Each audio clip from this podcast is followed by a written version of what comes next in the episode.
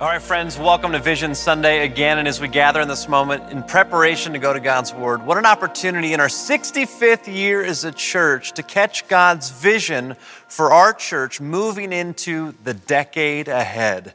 Whether you've been part of our church family since the beginning, 65 years ago, or if it's your first time today, this is an invitation for you to catch a vision that has its grounding in the heart of God, that is defined by Scripture, that invites you to play an indispensable part to become a church at work. This vision that God has given us in leadership over the last number of years as we unveil it to our church family and guests today reminds us that church is not an hour on Sunday. Church is not a building. Church isn't staff. It's not ordained pastors. Church is people. And we have an opportunity to be the church, not just here in Los Angeles, but throughout the United States and to the ends of the earth. No matter where you call home, this is an invitation to you to join this church, to catch God's vision for doing a work in our cities, in our neighborhoods, in our places of work, within our families and friends, a work that is redeeming a work that is loving, a work that is serving, a work that is so needed desperately in our world. Today, you're going to learn about who we are, what we are about, and the indispensable part that you can play moving forward. In fact, as I walk through this sermon through God's Word, it's also an invitation for you to take a next step. A next step that can be found on our website at belair.org forward slash vision.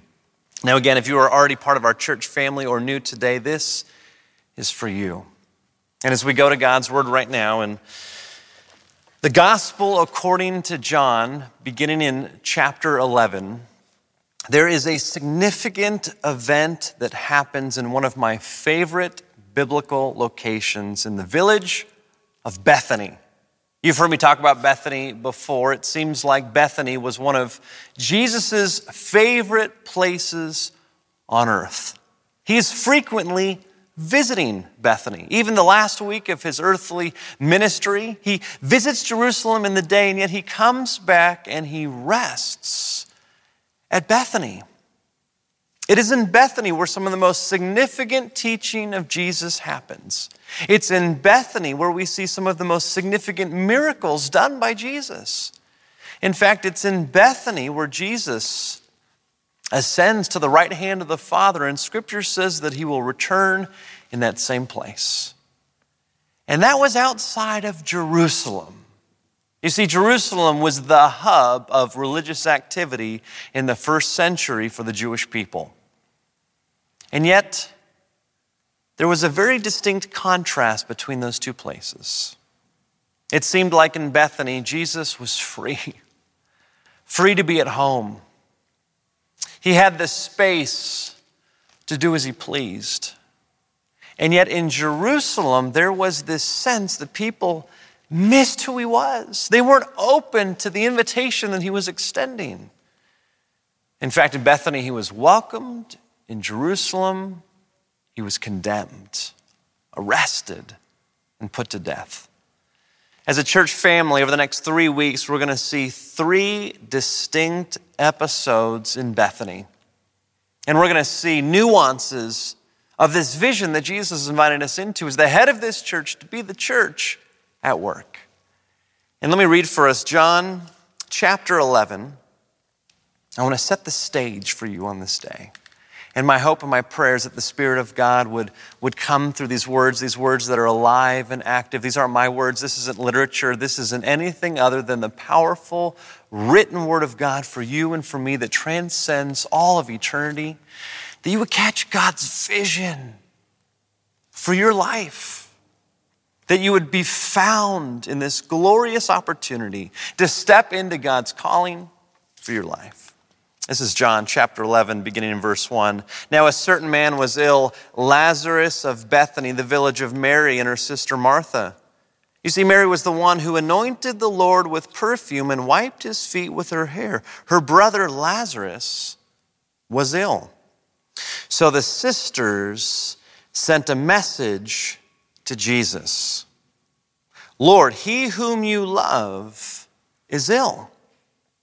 Let me fast forward to verse 17. When Jesus arrived, he found that Lazarus had already been dead in the tomb for four days.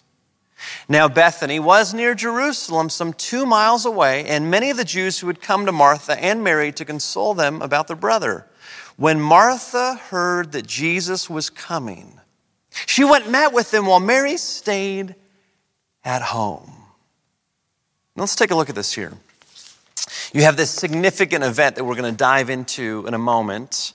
But I want to catch something. I want, I want to point out something here that you have two sisters, Martha and Mary, sisters of a dead man, Lazarus. And I want you to hear, I want you to notice how different their personalities are. You have Martha, who hears that Jesus is coming, and she goes to meet him on the way. But Mary stays at home. Martha gets up and goes, and Mary perhaps is paralyzed in grief. I want you to understand how distinctly different their personalities are, their postures are, how the Apostle John records their various responses to who Jesus is. And what a great reminder that no matter who we are, no matter how we approach Jesus, no matter what our personality or posture might be as we approach Jesus, Jesus welcomes us. And I want you to see very distinctly the two different ways that Martha and Mary approach Jesus. Remember, church is people, and there's a vast, beautiful tapestry of diversity of people that make up the church, and all are welcome. Listen to how Martha approaches Jesus. This is in verse 21 of John 11. Martha said to Jesus, now she is speaking to Jesus at eye level. She walks up to him face to face, and she says this Lord, if you had been here, my brother would not have died. But even now, I know that God will give you whatever you ask of him. She just walks up to Jesus face to face and just speaks her heart, speaks her mind, speaks the truth, has some faith, has some trust, and says, you, if, you, if you would have just been here, he wouldn't have died. But I know that you can ask God whatever you want and it'll be done. Now I want you to listen how differently Mary approaches Jesus. It's a little bit later on. This is John chapter 11, verse 32. When Mary came where Jesus was and saw him, she knelt at his feet. Here you have Martha speaking to Jesus face to face. You have Mary at the feet of Jesus.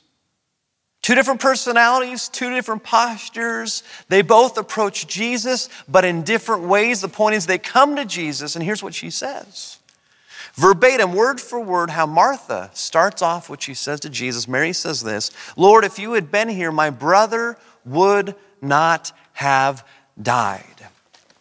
Word for word, in the Greek, the original language of the New Testament, they say the exact same words. But remember, Martha continues on. We read that just a bit earlier. But I know that if you ask God whatever you want, He will do it for you. Mary doesn't say that. Perhaps she approaches Jesus, yes, in humility, but perhaps she is so overwhelmed with grief, perhaps she has doubts that she can't say what Martha just said. Whatever you ask of God will be done.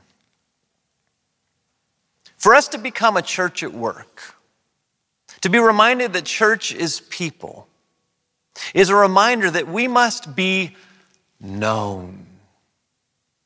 Martha and Mary aren't just names, they're people with different personalities, different hopes, different fears, different ways in which they come to Jesus.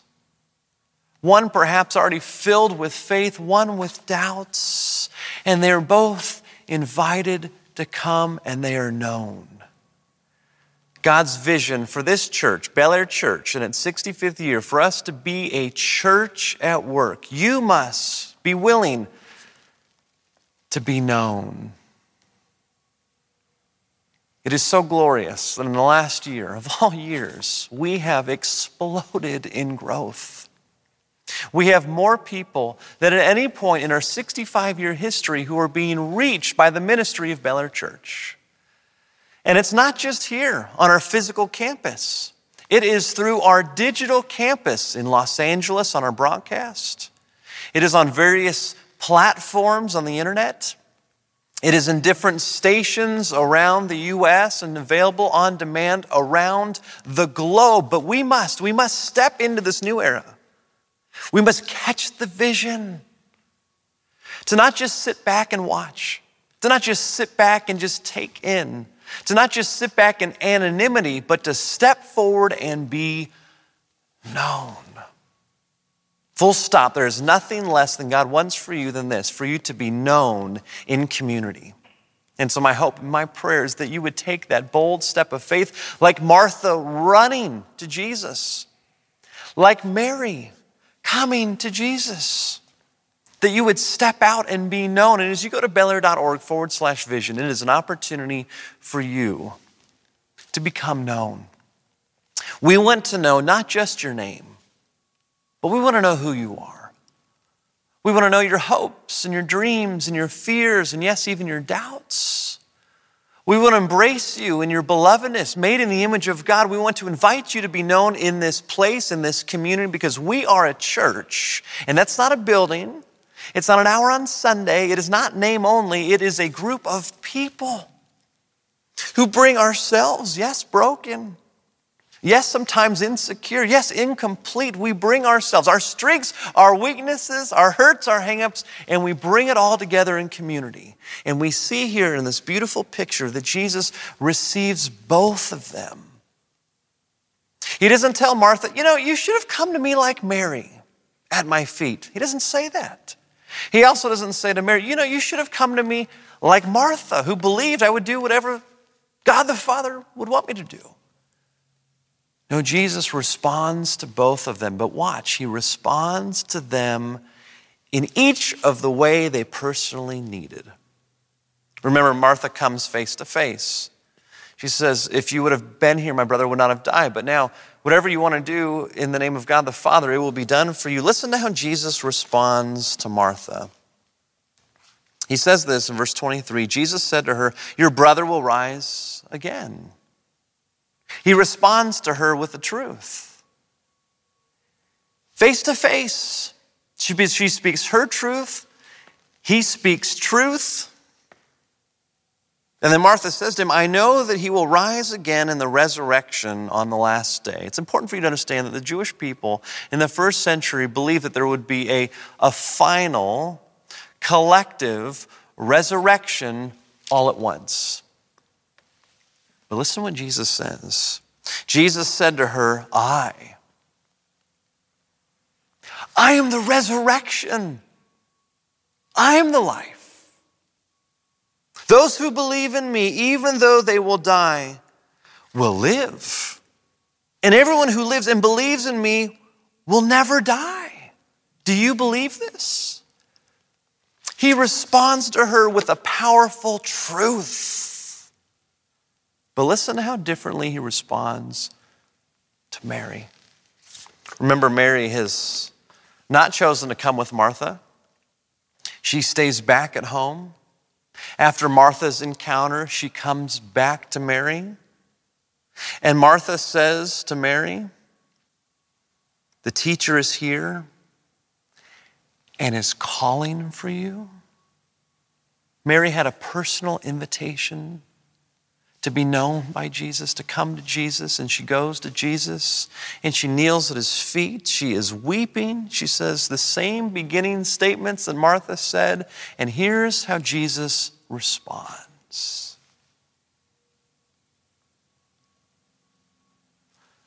with silence. He doesn't say, Your brother will rise again. Because that's not what she needed in that moment.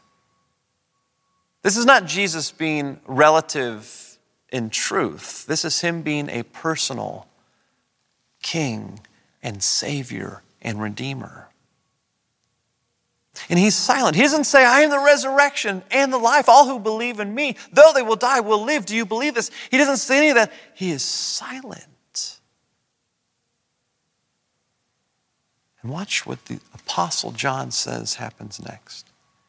Verse 33 When Jesus saw her weeping, and the Jews who came with her also weeping, he was greatly disturbed in spirit and deeply moved.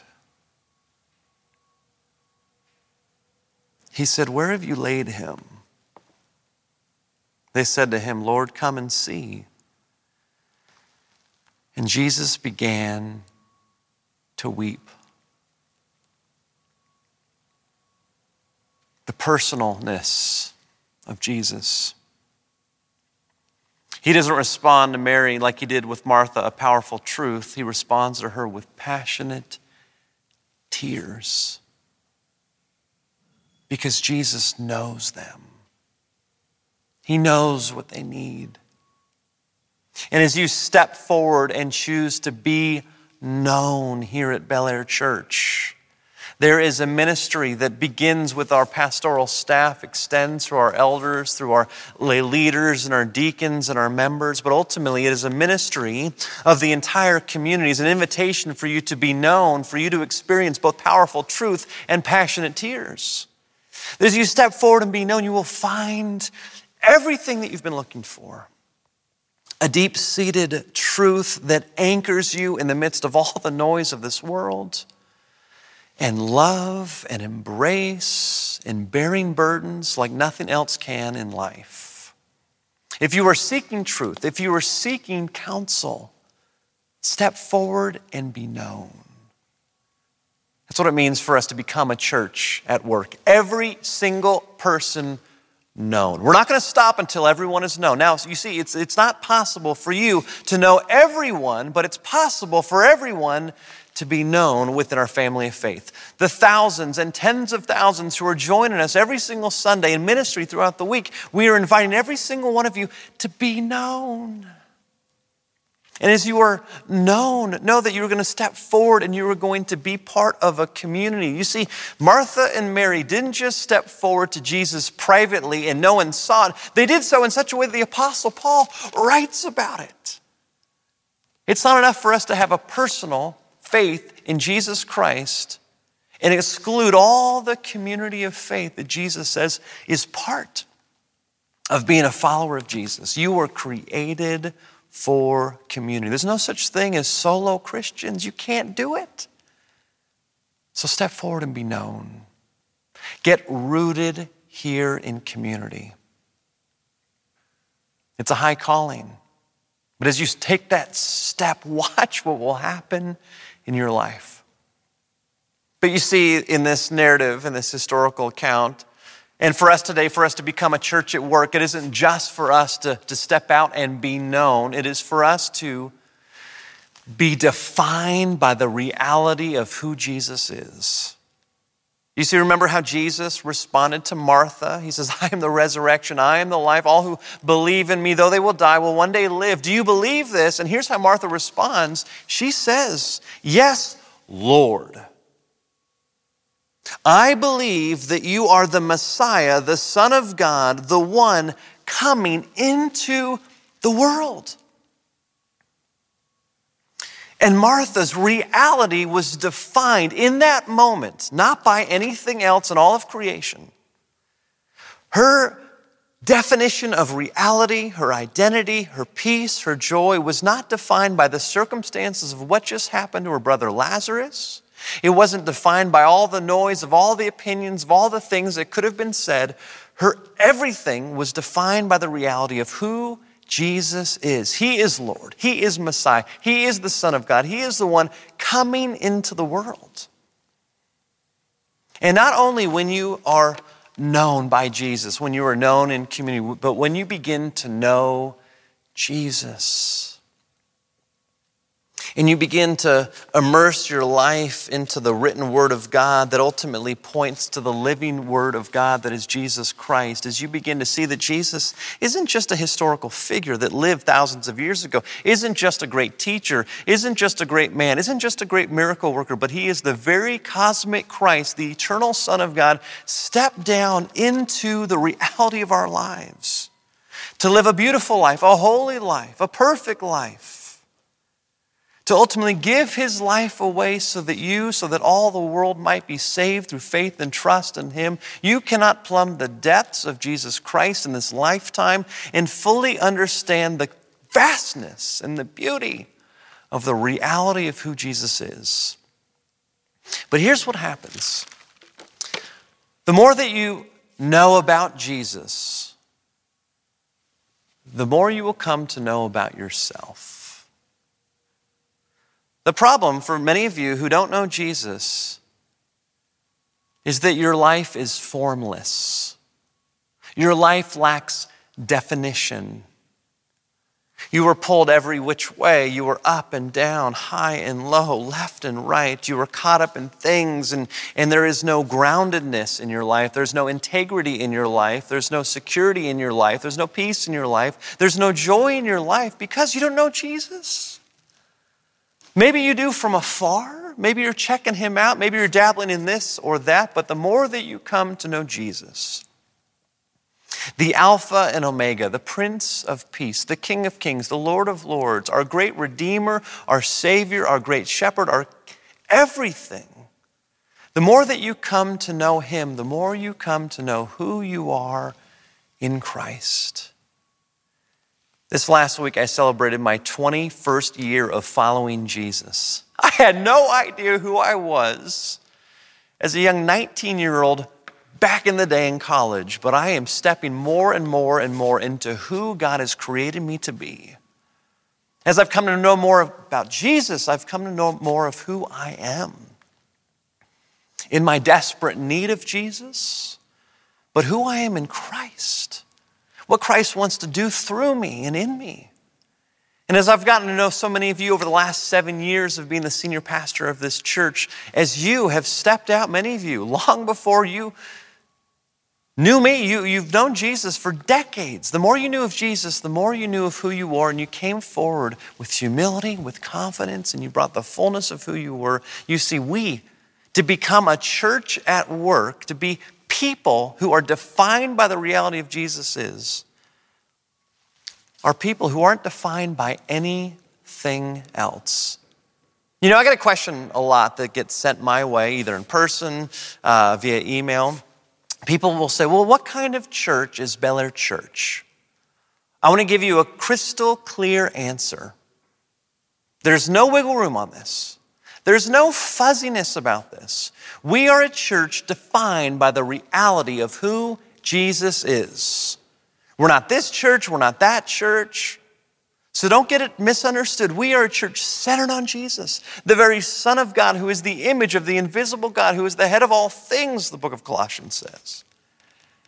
And so, as Martha stepped forward and she acknowledged the truth of who Jesus was, it gave her a different posture towards the circumstance she was in with a dead brother.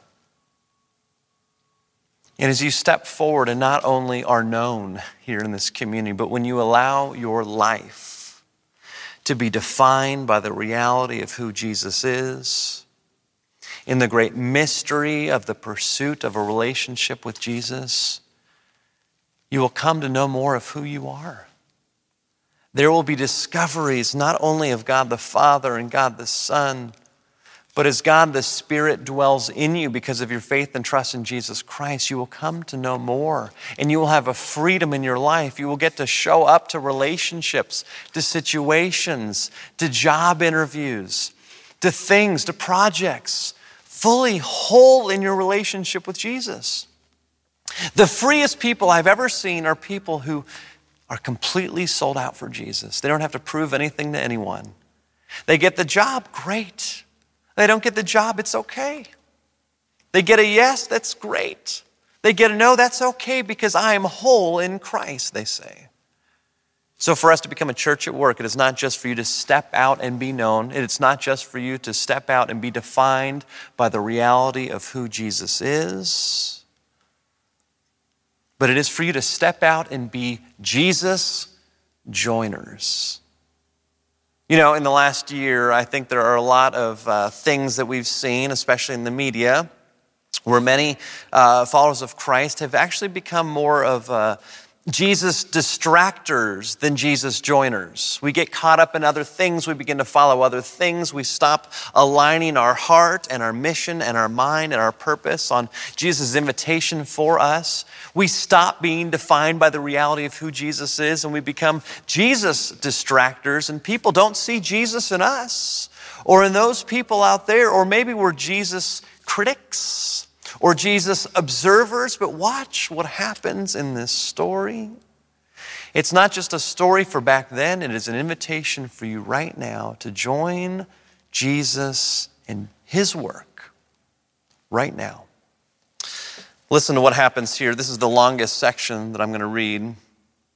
In verse 38, it says of John 11, Then Jesus, again greatly disturbed, came to the tomb. It was a cave, and a stone was lying against it. Jesus said, Take away the stone. Martha, again, not at Jesus' feet, speaking face to face, just speaking the facts. Martha, the sister of the dead man, said to him, Lord, already there's a stench because he has been dead for four days. Are you sure you want the smell, the aroma, the stench that has filled that tomb to come wafting out? Are you sure that you want that to be our reality? He's dead. Not just one day, not just two, not just three, which was the limit in the first century that they believed that you could ever somehow come back to life. He's been dead for four days, which is a shorthand way of saying he's not coming back. Are you sure, Jesus? And Jesus responds and says this Did I not tell you that if you believed, you would see the glory of God? So they took away the stone, and Jesus looked upward and said, Father, I thank you for having heard me. I knew that you always hear me, but I have said this. Why? I have said this for the sake of the crowd standing here, so that they may believe that you sent me. How interesting that the work that Jesus does isn't just for him. The work that he does is for more people to get a picture of not only who Jesus is, but of who God the Father is. That the work that Jesus did back then and the work that Jesus wants to do now isn't just for people who already believe, it's for the curious, it's for the interested, it's for the skeptic, it's for the searcher, it's for the critic. It's for whoever might have the eyes to see and the ears to hear, so that they might come to a saving faith and trust in Jesus Christ. When he had said this, he cried with a loud voice, Lazarus, come out. And the dead man came out, his hands and his feet bound with strips of cloth, and his face wrapped in a cloth. Jesus does what we cannot do. He raises somebody from the dead. You see, He does what we don't have the power to do, but then He invites us to do with the power of what He's already done. Take a listen to this. And then Jesus said to them, Unbind him and let him go.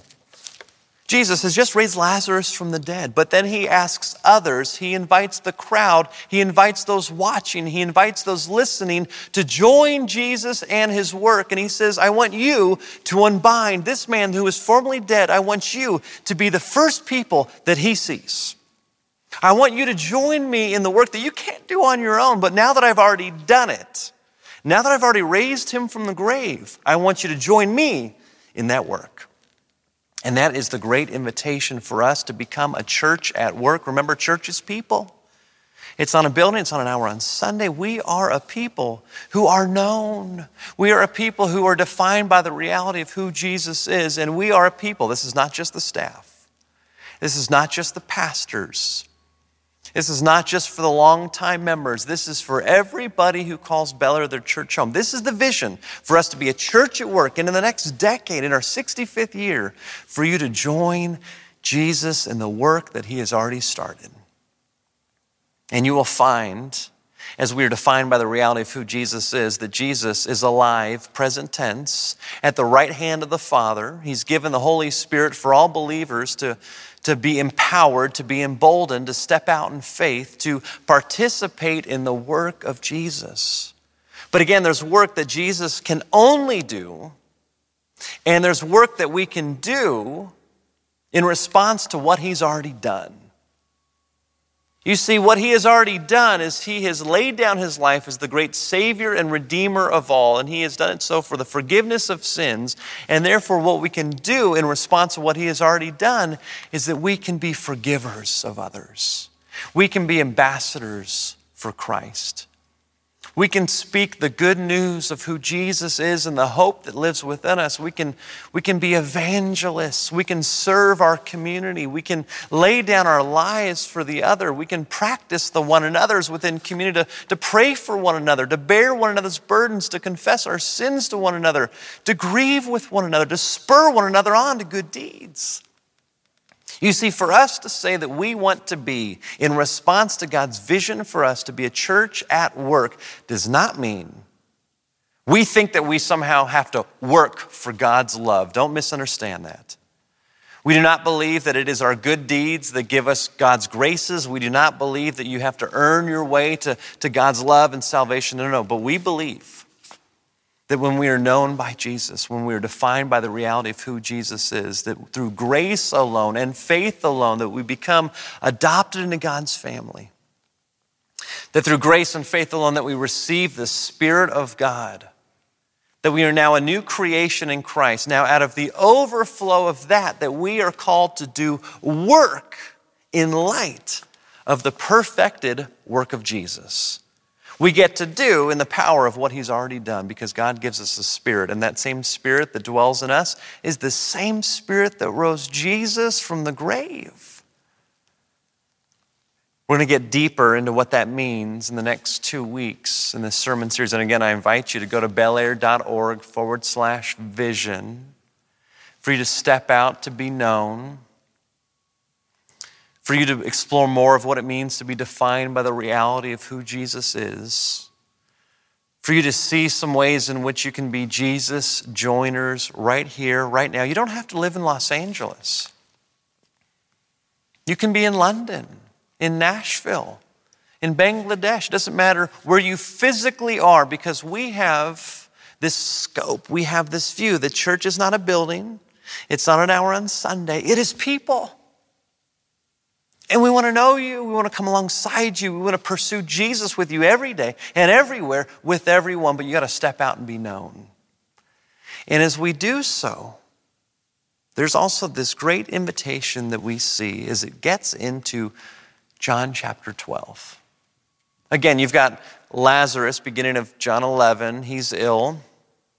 Sisters Martha and Mary send word to Jesus Jesus chooses to delay his coming so that God's glory can be on full display.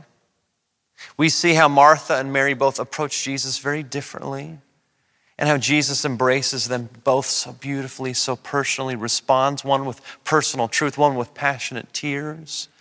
We see Martha very clearly understanding who Jesus is, not in the fullness of who he is. That's a great mystery that we can spend all of eternity pursuing, but she understands enough to say, Yes, you are. My Lord, my Messiah, the Son of God, the one coming into the world. She was defined by the reality of who Jesus is. We see how Jesus raises Lazarus from the grave and invites others to join Jesus in that work. And then we get to John chapter 12. It says this Six days before the Passover, Jesus came to Bethany.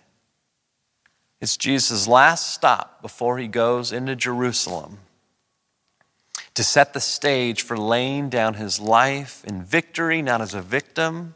In obedience to the will of God the Father, he visits Bethany, the house of Lazarus, whom he had raised from the dead. There they gave a dinner for him.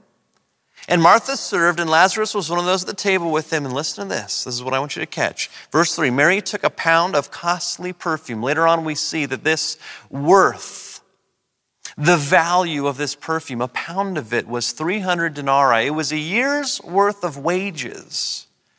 Think about how much money the average American, the average person, how much you make in a year. She takes that. That thing that perhaps was her security, the thing that perhaps was her nest egg, the thing that perhaps was her future that would set her up, she takes all that she has. And she does something so beautiful with it. Again, the one who formerly was weeping and in grief so much that she wouldn't go with her sister Martha to Jesus, waited for that personal invitation from the teacher, from the rabbi, from Jesus to finally go, who approaches Jesus and is weeping can only speak a statement but doesn't have the ability to say you could do everything that God the Father wants you to do. That same woman, Mary here, does this. Mary took a pound of costly perfume made of pure nard and anointed Jesus' feet and wiped them with her hair. Now, if you recall, what I first began to read in John chapter 11 was the bookend of the entire narrative of Martha, Mary, and Lazarus. You see, the bookend here, it says that, that she took a pound of costly perfume made of pure nard, anointed Jesus' feet, and wiped them with her hair. And earlier on in John chapter 11, it says that Mary, verse 2, John 11, 2, Mary was the one who anointed the Lord with perfume and wiped his feet with her hair. At quick glance at first reading, you might say, wait, wait, did she do that twice? No, she did that once. But the story was bookended by her act of devotion. This narrative, as recorded in Scripture, was bookended in the narrative with that one act of worship. You see, the Apostle John wrote this many, many, many, many years after the historical events that unfolded. And John is alerting the readers that this Mary, you know, this Mary, she's the one that we've been talking about. She's the one who, after Lazarus was rose from the grave, she was the one who took all that she had, all of her savings, all of her security, all of her wealth, and she anointed Jesus with it out of love, out of devotion, out of worship. And in John 11, 2, it is a foreshadow for the telling of that event. But he's saying, I want you to understand all the events of all of this through this lens. See, this is the key. This is something that we absolutely have to understand. That all of this, that stepping forward to be known, stepping forward to be defined by the reality of who Jesus is, stepping forward to be Jesus joiners, can be looked at through the beautiful lens of a woman who worshiped at the feet of Jesus. Not just on the surface level, but from the depths of her heart. That's how John chooses to bookend this narrative with a reminder that all of this is an act of worship. You see, what you give your attention to, what you give your resources to, what you give your time to, what you give your energy to, those things are the things that you think are worth your time, your talent, and your treasure. And the things that you think are worth it, you worship.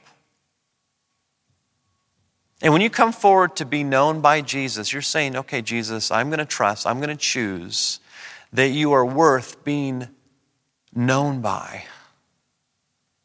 And as you step out and as you worship Jesus, you will find there the only one who truly knows you. When you step forward to be defined by the reality of who Jesus is, you think Jesus then is worth being defined by more so than anything else in all of the world. And as you step out and you worship Jesus in that way, when you allow your identity, your security, your peace, your comfort, your joy, all things to be defined by the reality of who Jesus is, as you worship Him, you will find in Him that which you can't find anywhere else. And when you join Jesus in His work, you think that He is then worth joining, more so than anything else, in a way that pervades into every area of your life. And as you do so, it is an act of worship.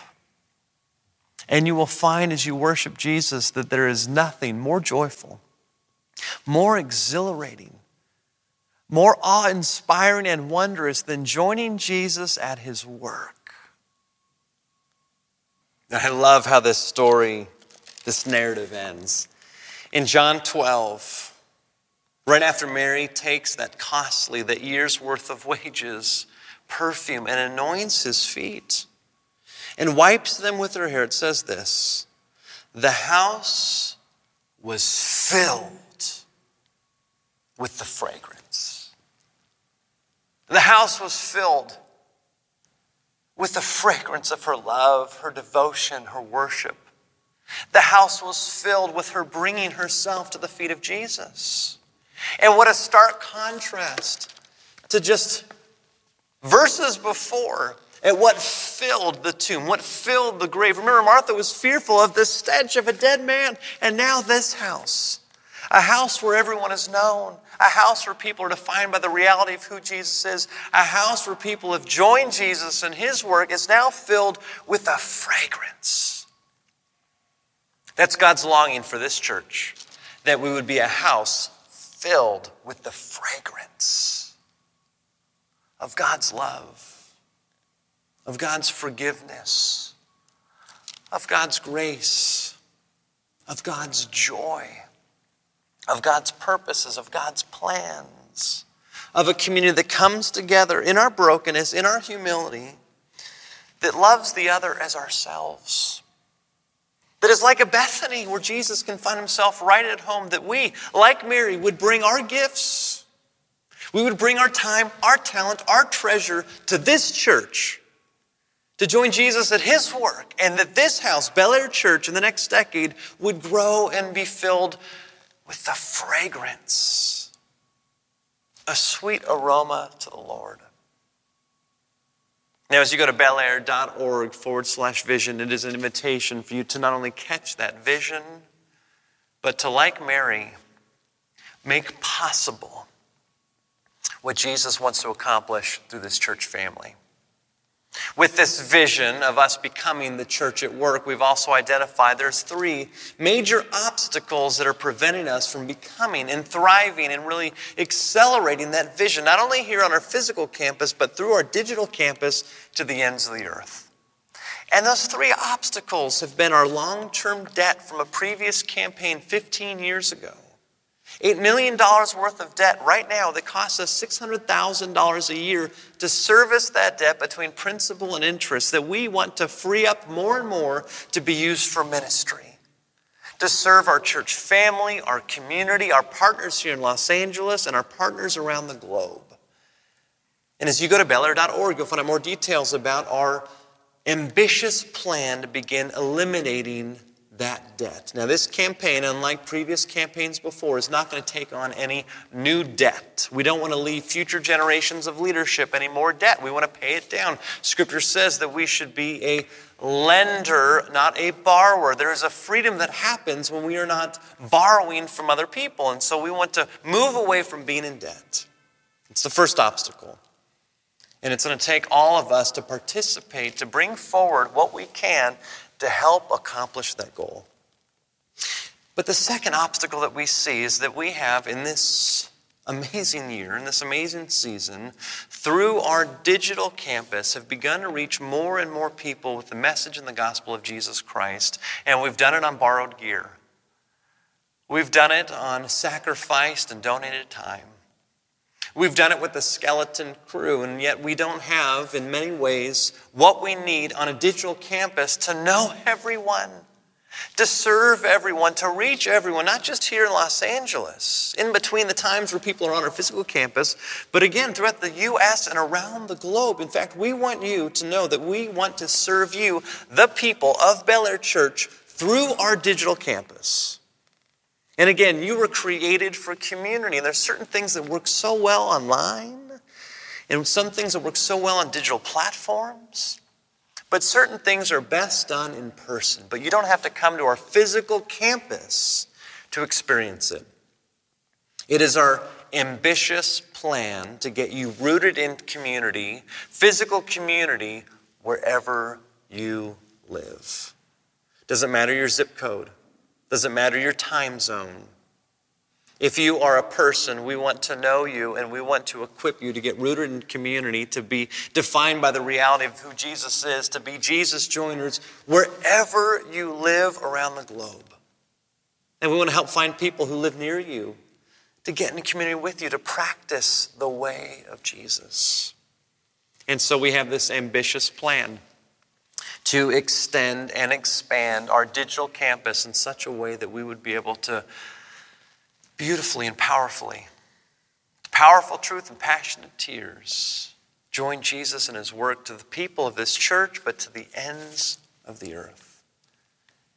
That third massive obstacle that we have is our physical campus, which is a gem here in Los Angeles. Many of you know it, many of you who have grown up here, who have visited here, who know this place. We are bursting at the seams in some of our ministries, and we need to expand our kids' play spaces, our areas for kids' ministry. We need a dedicated space for our student ministry. We have so many things that we need to do to restore and revitalize our physical campus so that we can better serve the people of Bel Air Church. You see, we are a church, not a campus. We are a people that have two campuses a physical campus and a digital campus. Both exist to serve you as followers of Jesus Christ. And so, again, as you go to belair.org forward slash vision, you can find out all the details that are there. Now, this plan, this vision that God has given us within our leadership, within our vision campaign cabinet and committees, are aware that the cost of that capital raise is $14 million. Now, that's impossible for one of us, or two of us, or a handful of us. It's going to take all of us to pray, Jesus, what would you have me do in this season? What is your vision for what you would have me do to participate, to contribute, to pledge over the next five years towards this vision? To not just catch the vision for myself, but to invest my time, my talent, and my treasure in becoming the church at work. And we want to take the first step towards that 14 million by taking the first step towards 8.5 million. You might be saying, Mike, sure, these are big numbers. Yes, they are.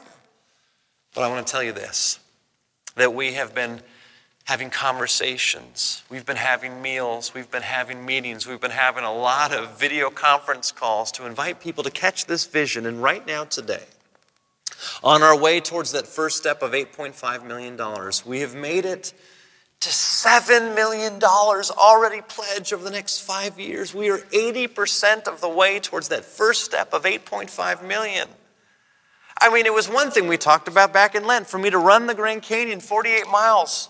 That was crazy to run that whole distance by myself. If somebody gave me the option of starting the journey 80% of the way, I think I'd do it again. We're already 80% of the way. And so we're inviting you to get us to that first step of 8.5 million. So, would you, before you do anything else, would you just pray, Jesus, what would you have me do? How would you have me step out and be known? How would you have me to be defined by the reality of who you are? How can I join you, Jesus, in the work that you're doing in this world? And again, as you go to belair.org forward slash vision, you'll see all the invitation, all the information to take your first step of becoming the church at work. I am so committed to this. I am seven years in. I've got a three year old and a soon to be nine year old. And I want to see these kids of mine, like the other kids of this church, like the kids in this city, like the kids around the globe, I want to see the next generation growing up to be passionate followers of Jesus Christ. You know, there's something very critical that's happening, not only here in Los Angeles, it's happening around the globe, that the youngest demographics are falling away from faith in Jesus Christ. There are more and more people now who are not identifying with any faith background, who are now known, known as nones. Maybe you're familiar with this. People who are not affiliated with any faith background, who don't attend a community of faith, uh, who, who, who, who are getting lost in this world. And it can only take one generation for people to turn away from the King of Kings, the great definer of all reality, Jesus, the Prince of Peace. And it is our responsibility as followers of Jesus Christ, as the church today, to not just ask, What's in it for me? but to say, Jesus, what would you do through me to raise up the next generation? So it's that invitation to go all in right now, to be a church at work, to be a house filled with the fragrance of what Jesus does through us. Let's pray. Jesus, I thank you that you are our greatest reality. And in the same way that you are a reality, there are mysteries to who you are. So may we have a passion to run to you, to hear your invitation to us, like your invitation to Mary, to know that, Jesus, you are calling each of us to yourself.